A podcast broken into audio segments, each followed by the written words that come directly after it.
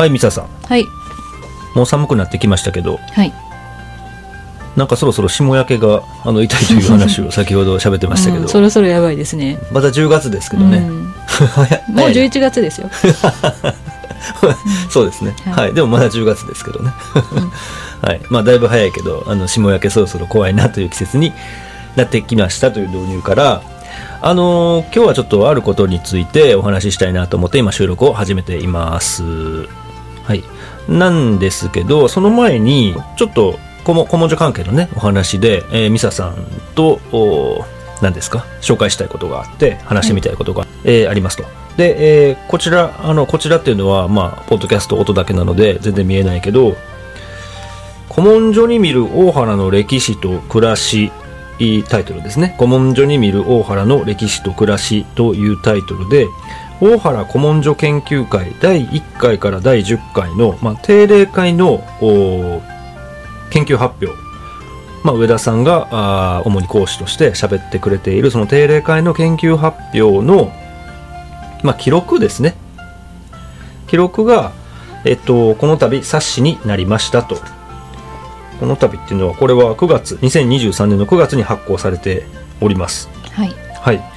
で、これは、あの、まあ、大原の古文書研究会っていうのは、まあ、コロナによって、一時の活動休止期間を経ているんですけれども、まあ、それが2022年の3月に、はい、活動を再開したということですな。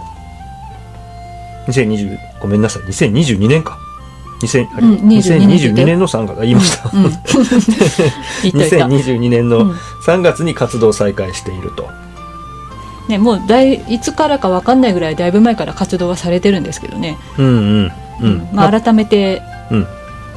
そうあ。の記録を取るという形で実施されたのがまた再開あのやり始めたのがそのそれからですかねそうですね。はいコロナの活動休止期間を経て、えっ、と、5年ぶりぐらいに再開されたと。で、この研究会が、まあ、時をほぼほぼ同じくして、まあ、A 班と B 班と、それぞれ別々の場所で開催していて、まあこれ、あの、大原ラジオでも、大原ラジオでもたびたび話している、まあ、あ僕やミサさんがね、上田さんを招いて、えーしてもらってる、研究会してもらってるのが、その上野町バージョンと、上野町支部と、今勝手に呼んでますけど、はいはい。まあ、それ、えっと、もう一つ別で活動している班があって、うん。その A 班、B 班のそれぞれの活動報告を、まあ、一つの冊子にまとめて、えーこの度発刊されたと、おそういうものがあるということですね。A 班は、その大学院生が取りまとめてると。で、B 班については、まあ、だから上野町支部については、ミサさんが取りまとめて、記録して、で、えーまあ、上田さんに提出して見てもらって、はい、でそれらを冊子にされてるわけですね。そうですねもう冊子も印刷部数がねとあのもう15部ぐらいしか多分してなくて少なすぎるよな。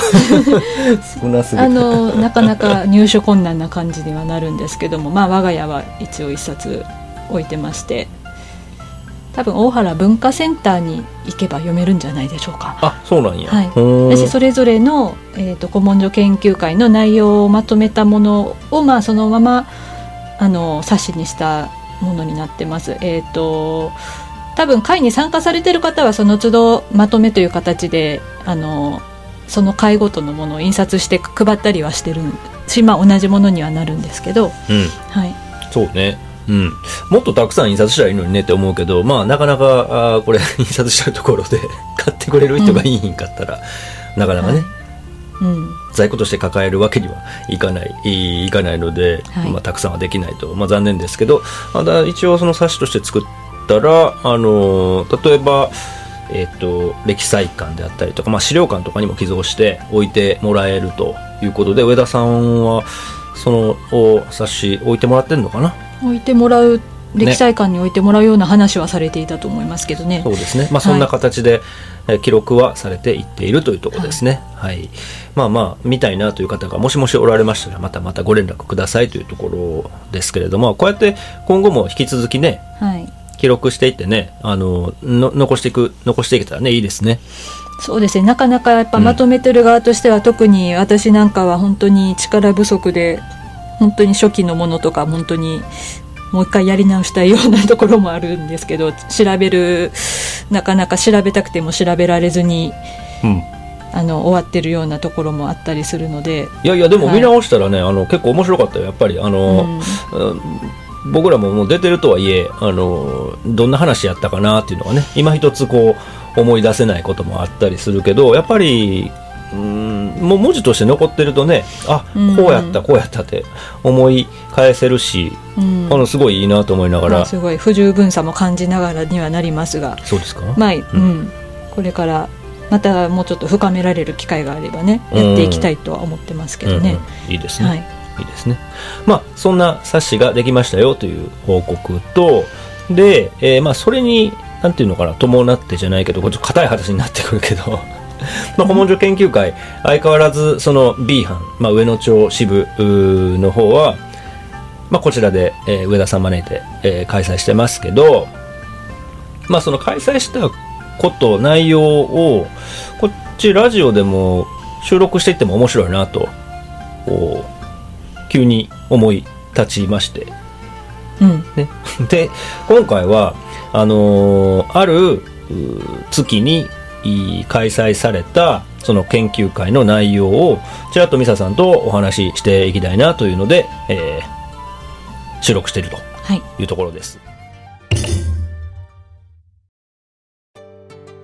い、9月の定例会で、はい、えっと発表された発表というか上田さんがね話してくださった内容で、まあ、タイトルとしては「落北の里子預かり」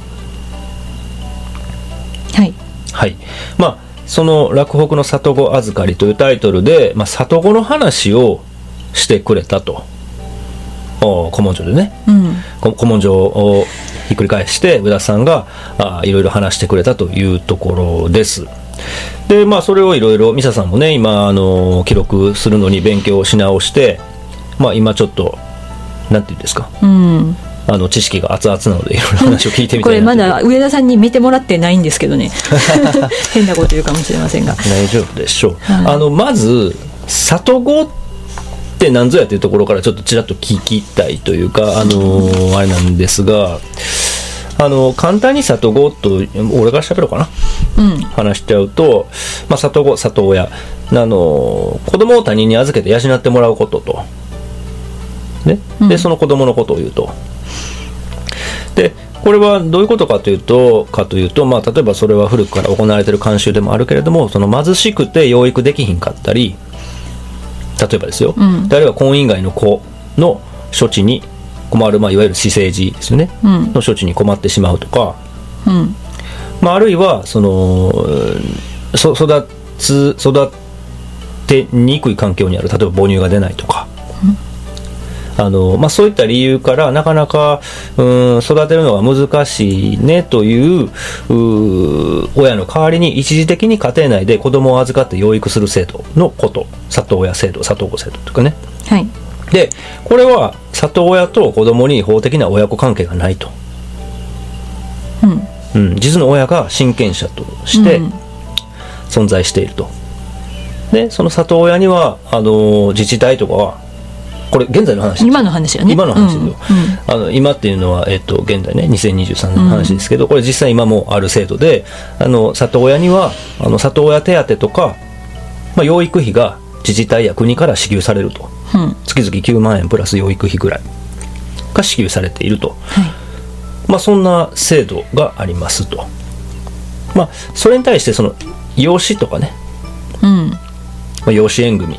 これは民法に基づいて法的な親子関係を成立させる制度で、うん、うん、あのー、例えば跡取りとかその成人にも広く使われる制度の普通、うん、普通養子縁組っていう制度であったり、うん、あるいはその特別養子縁組。これは特にその保護を必要としている子供がいてでその子を、おまあ、実施に近い、まあ、実の子に近い関係性を、まあ、法的に付与してで安定した家庭を作る家庭に入るための制度特別養子縁組。だからこちらは、お普通養子縁組がその年齢適用幅がもう広いのに対して、うん。特別養子縁組は15歳未満の子供、うん。まあ、自立がなかなかできにくい子供たちを対象にしていると、うんまあ、そういう養子と里統合ってそういう違いがありますよというところを、うん。まず前前提としてはい。知っておいて、はい、で、えー落北の里子預かりという古文書のお話は一体どういうことなのかというところを聞いていきたいなと思っているんですがはい古文書の中で見られる知見であったりとか歴史的な流れ変遷であったりとか落北の里子預かりってどのようなものなだったのかということを聞いていきたいですけど、そうですね。あの、まあ、まずその前回、まあ、9月の古文書研究会で取り上げた時に主な資料としたのが、まあ、古文書も、まあ、一部あるんですけど大正13年1924年に京都府社会科が実施した落あのー里子の調査があってうん。落北名物里子の話っていう冊子みたいなのが発行されてるんです。落北名物。名物。うん。それがねなんかあの大原のその古文書とかと一緒にも保管されていて上田さんの目に留まったことから取り上げたようですね。大原で。はい、で主にその調査内容結構詳細なあの調査がされてましてその調査内容を元にした内容となりました。うんうんうん。落北っていうのは、まあ、全然その京都の地理に疎い人たちに、えー向けて話すと,、えー、とどういう地域かというと、あのーまあ、洛中というのがね、うん。まあ、都の中心部であって、うんで、えーとまあ、その洛外と中,、うん。中心部が外の地域があるんですけれども、うん、まあ、洛北っていうのはその中でも北の方というかそうです北ね。東の方というか、まあ、そっちの、まあ、要は山里的なね そういうあのいわゆる若狭街道鶴鶴ヶ街道の沿線沿いにあるような、まあ、北部山間地域といいますかね。うん、そっちの方ですね。地理的な話で言うとそうですね、まあ、主にこの今回里子の話の中で取り上げたのが特にまあ岩倉ですね。岩倉修学院上賀茂八瀬松ヶ崎大原とかまあその辺りですかね。大宮とか。うん。もっとあの鞍馬花瀬久田とかも洛北地域に入るんですけど、まあ、その辺りの山ちょっと山の深いところはそんなに里子もいなかったようで。うん。まあ主に主に岩倉がやっぱり人数的にはかなり多かったみたいで。うんうん。うん。どうそうですね。数字で言うとこの大正13年の調査の時に洛北全部で里子合計251人。おお岩倉が98人で修学院80人上賀茂29人八瀬5人松ヶ崎が9人大原がね17人いるんですよ。結構多いですよね。うん。まあ、そこで大原も多かったってことで、まあ、一応大原古文書研究会でも取り上げたということですね。うんうんうんうん、はい。うん。結構多いですよね。250人、うん。うん。だってこれ人口が大原この時大正11年ので2000人弱ぐらいで個数が390400個ぐらい、大正11年の段階では1956人人口ね。うん、で個数が399件。あ400件超えてないんですな。うん、まあ2000人ぐらいのお人口の中に17人。17人ね、うん。でも1%弱里子の方がいらっしゃったってことですね、そうですね。あもう大原大原に関してはね、はい。うん、どどういうところからあの預けられるなんでしょうね。うーき期限というのがああったのか。うーんとこのまあ洛北名物里子の話の中では、まあ、里子の遠隔というものが一応説明されていておまあ主にその洛北地域特有の遠隔としてはそれぞれあのの村地域でですね岩倉は岩倉修学院は修学院八瀬は八瀬という形で、まあ、古くから京都のあの皇族貴族皇族とかとのつながりがあった地域であったことからつながりがあった。そう,、まあ、そういう上流階級の人とのうん。ゆかりがあると言いますか。つながりがあって、そうそういう皇族の方のお子さんとかを預かることが伝統的にというか歴史的にあったということが挙げられていました。江戸時代以前とかねからまあやし岩倉とかはね一番古いのなんか平安時代平安時代から里子預かり、藤原の金刀の娘さんやったかな。を預かったとか、まあ、有名な人で言ったら岩倉智美さんとか。う、そうですね。うん。結構ねすごいその聞いたことあるような名前の人とかその近明治ぐらいの皇族の方とかはね割と洛北で里子としとして一時期預けられて育った方とかはいらっしゃるみたいですね。うんうん。面白いね。これ、なんでその貴族がそんなところに送ったりするのかなっていう,、いうとこですけど、まあ、まあその遠隔の中でね、うん。えーあるけどちょっと文章を読むとうん。今洛北における里子の起源を鑑うるに空気の良好風景の優雅などが原因となって都人お都あ人士かな？うん。の往復することを盛んなるに従って洛中人種と洛北住民との間に折り合い関係を生じてついにはこの地に自分の子宝を託して保育せしめるようになったのであろう。と述べてあります。まあはいはい。はい要するに田舎へえなというそういうこと でしょうね。うんまあ、あとその町からの京都からの、まあ、うん。距離的にもまあまあ良かったんでしょうね多そう分ねなんやろな。岩倉で農村でうん。環境が良かったのかな、うん。ちょっと今から思うと、まあそんなに街中も変わらんの違うのかいと思うとこもあるけれども、ん。まあでも当時からそういうう里山というのか、うん。あの岩倉あ以北、うん。都から近いそういう田舎っていうのは、まあ、そんな風に見られてたってことなんでしょうね。そういう立ち位置だったんでしょうね。ね、そして京都はまあ江戸時代のその幕藩体制とかね、うん。そういう体制の中で封建的なあのなんていうんですか領主とおその地の民衆の関係性という意味では金利五両、まあ、皇族とか公家とか、うん。まあ、そういった人たちの支配地域が支配というかその領領地が多かったと。そうなんみたいですね。なんか見てみたらそう大原について言えばまあまずその三千院寂光院とかまあ梶井門跡ですね。三千院やったら門跡ですし、うん。寂光院もまあ建蓮門院さんとかうん。にまあ由緒あるそういう村ですので、うん。まあ、やっぱり天皇陵とかもありますし、うん。つながり皇族とのつながりとかはまああったんだろうということが、あのこの洛北名物里子の話にも記載されていてでもそのし所領という点で言ったら上野町に妙法院領。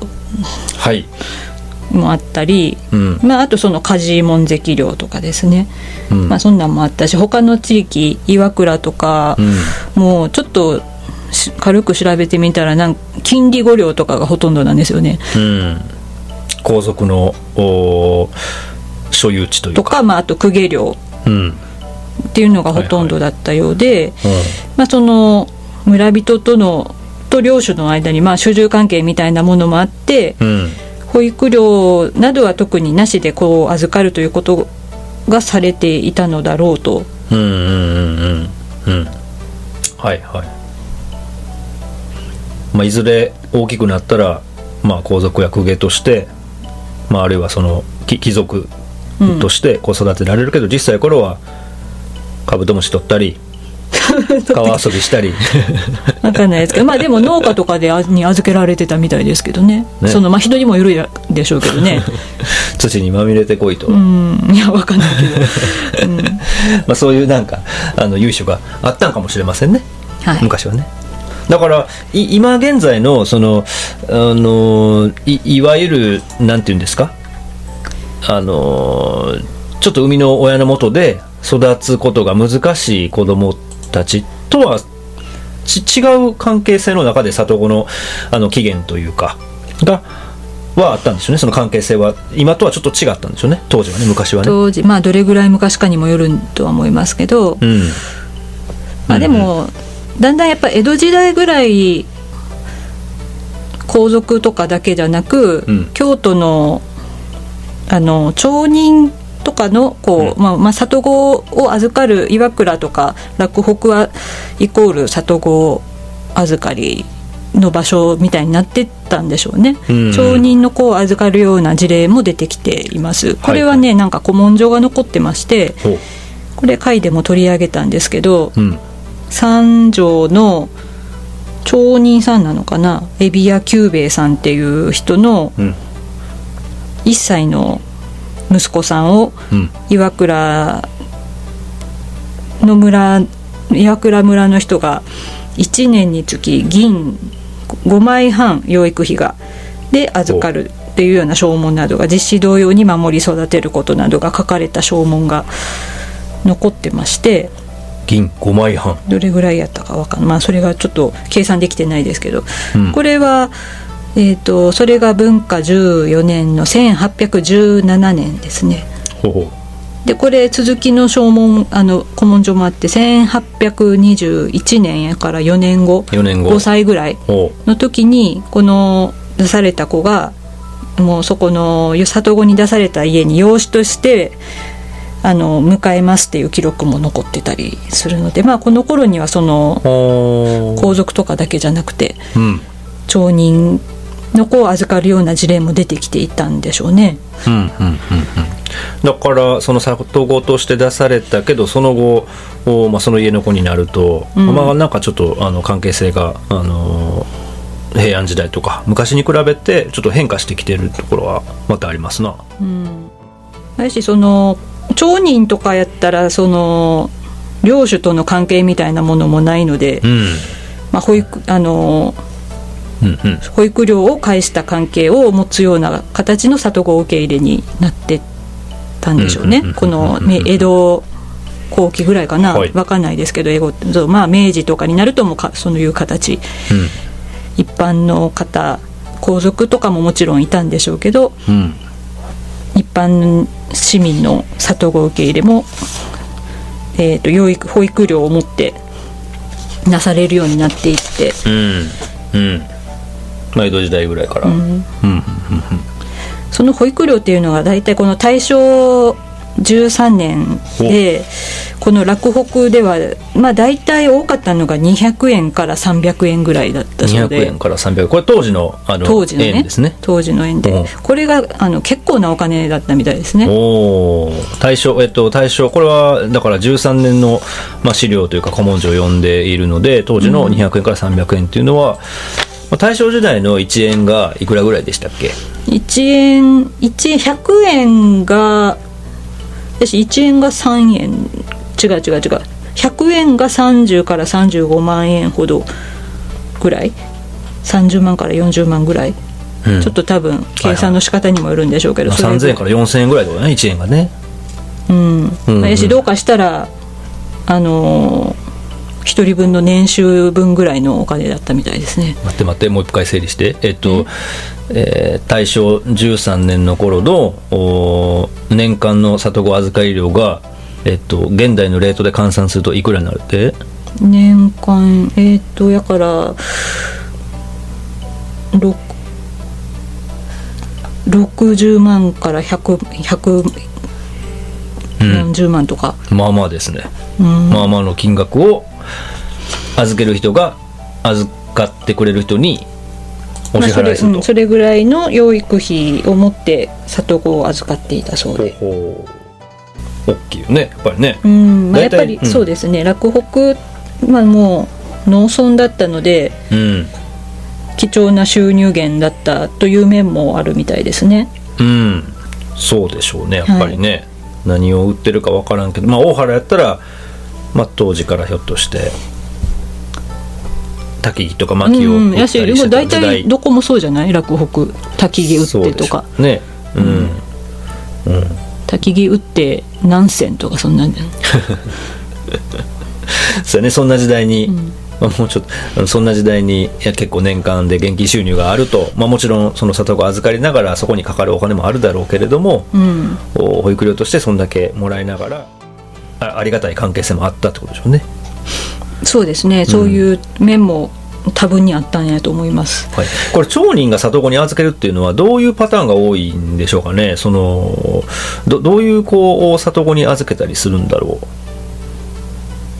ああまあそのこの洛北名物里子の話は、その里子の人数各村の人数だけじゃなくてう、うん、あのその里子の父親あの実実際の父親母親の職業とかお預けた理由だとかうん、受け入れた理由だとかそういうのも結構細かく調査されて数字が出てるんですけど、なかなか細かいですね。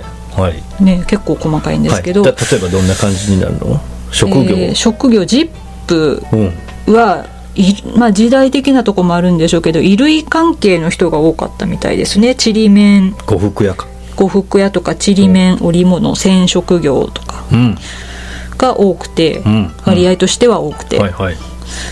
で実母は、まあ、不明とかそういう方がお一番多いは多いんですけど、うん。芸妓さん中井さんが30名とかいて貸し座敷料理店接客業の方とかもかなり多い、芸妓さん中井さんとか。うん、貸し座席料理店接客業の人たち。やっぱり男性とこう接触するような。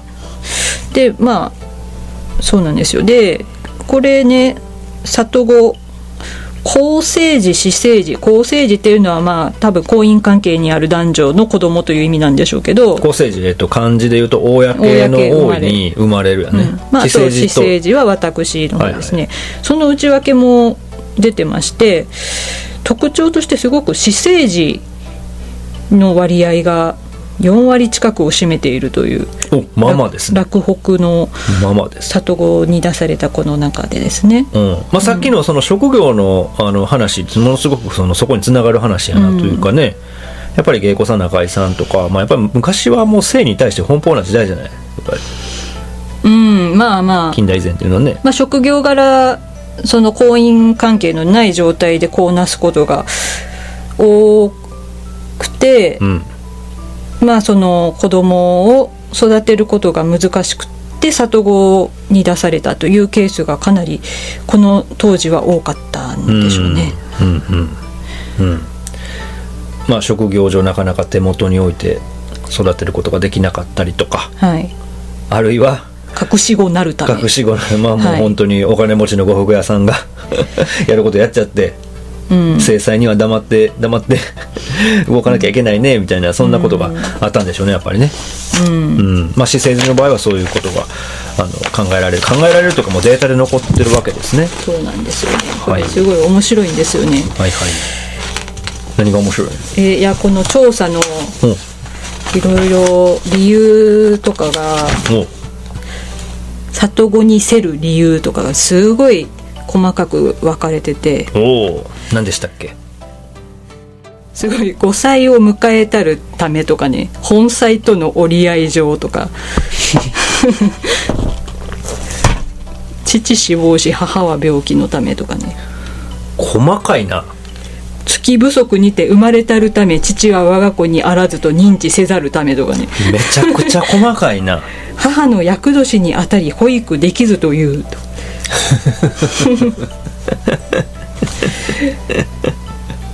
めちゃくちゃ細かい、うん。あの月不足って要するに妊娠10ヶ月立ってないからお俺の子じゃねえっていう話。まあなかなんそんながか細かいですうねん。まあでも一番多い理由はですねあの、まあ、特に厚生のこの、まあ、里子に出された理由としては母産後病気若あのもしくは病弱にて授乳することできずとかですね、うんうん。母が産後に亡くなってしまったとか。はい。うんという理由がやっぱり多いですね、母乳不足であったとか。うん。うんまあこれは今現在の里親制度にもつながるような内容の一つなのかな。ですかね。今はでもうん自分で育てるよねミルクでね母乳が出ないでやったらね。いやいやそんなことはない。やっぱりあの今現在でも日本ではその生みの親のもとで育つことができない子供っていうのは4万2千人ぐらいいるらしくて。あー。あーまあやし母が、うん。うんまあ、そういう人はもちろんいるやるけどその母乳が不足してとかはあんまないんじゃない？あそうですね、まあ、当時のその健康状態というか、うん。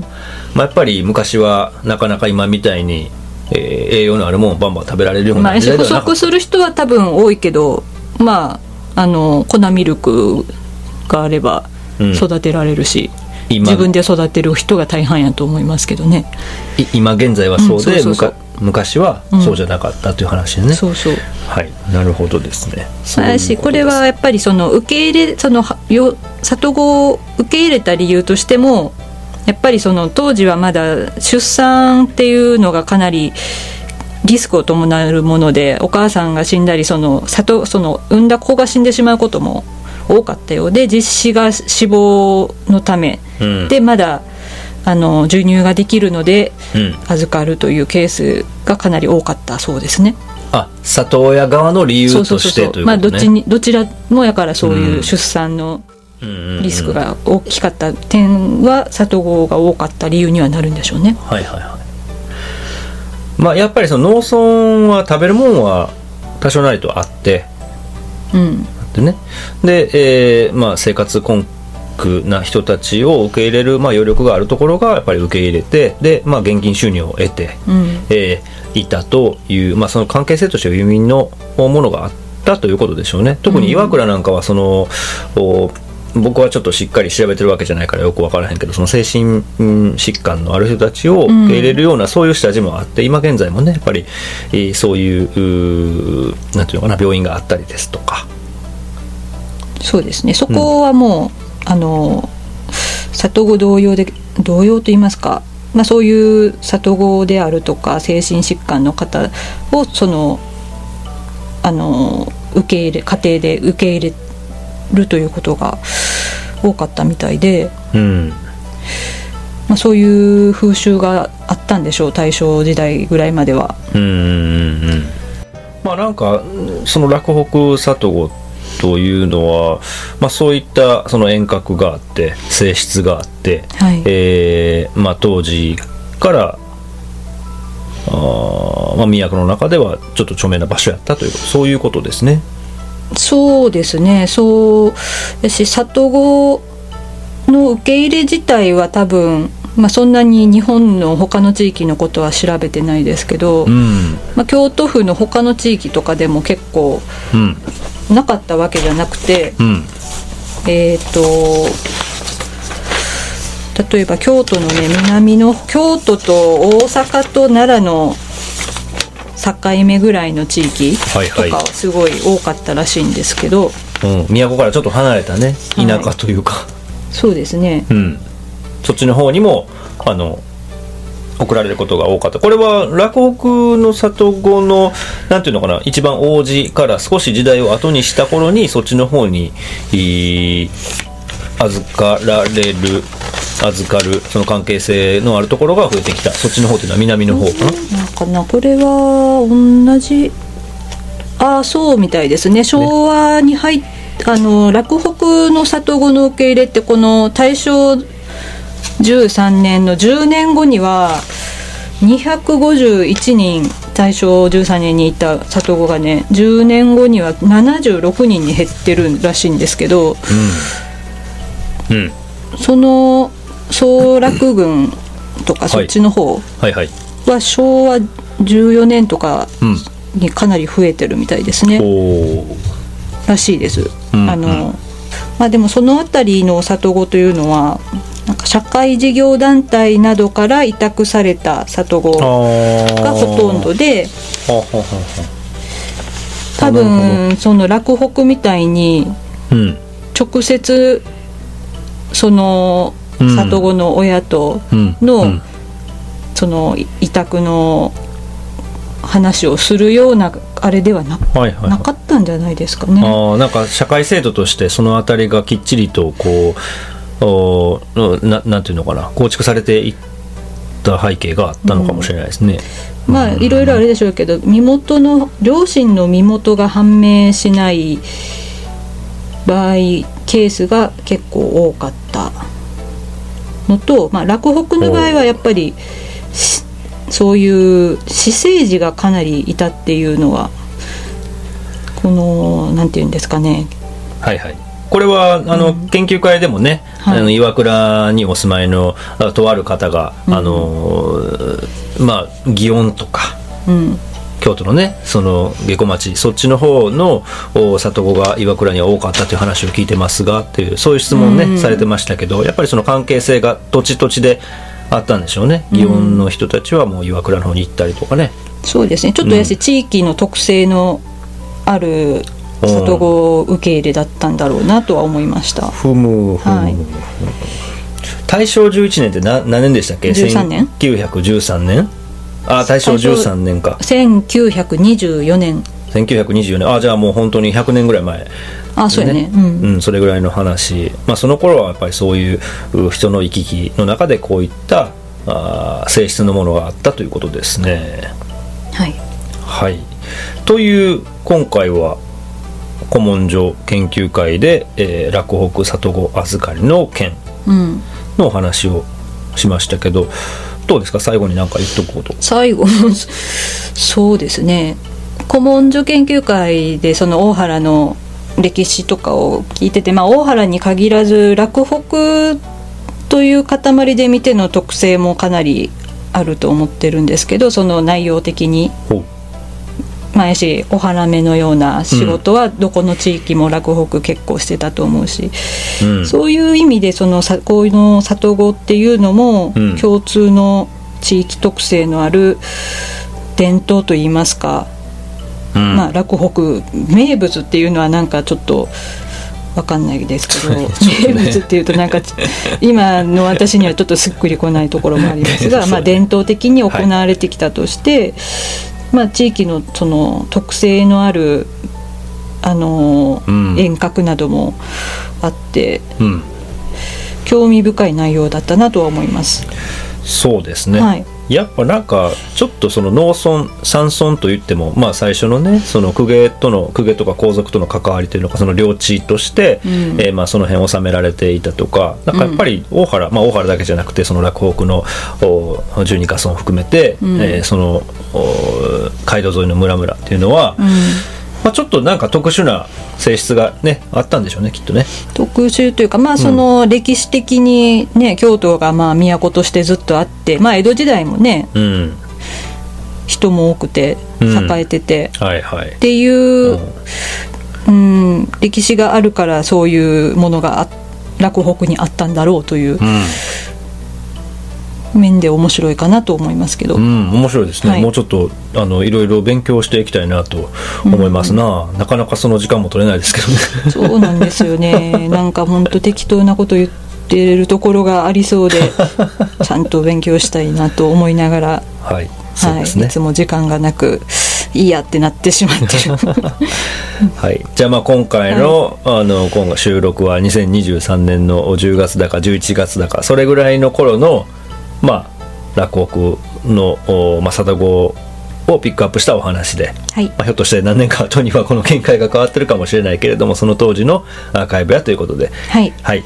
終えましょうかね。あちなみにあの、はいはいはい。結構今回の里子のについてはこの研究されている方がいらっしゃっていわけあの中村治先生という方が岩倉の研究とかをですねかなり、うん。あの地域研究の本や研究の雑誌などを出されてましてその方の書かれた文章などをうん。かなり参考にさせていただきました。あの結構あの岩倉図書館とかにですねありますのでうん。興味がある方いらっしゃったらその辺読んでいただいたらいろいろ詳しく書いてあります。もう各地に上田さんみたいなね郷土史をこう研究してるような ローカルうん。アマチュアアマチュアになこの人ローカルあのアマチュアじゃない。あのあのちゃんと大学の研究者の先生なんですね、はい。うー。んまあそんな人たちのおかげで、まあ、地域地域の細かな歴史みたいなのがうん。解き明かされていってるというね。やっぱ面白いですよね、うん。そういうのね。うん。日本の生史国史だけじゃないところにある細かいところ。はい。もっともっと見ていきたいですけどね。そうですね。はいまあこんなとこですかね。はい。はい。じゃあ今回はこの辺で。どうもありがとうござはいいあました、りがとうございました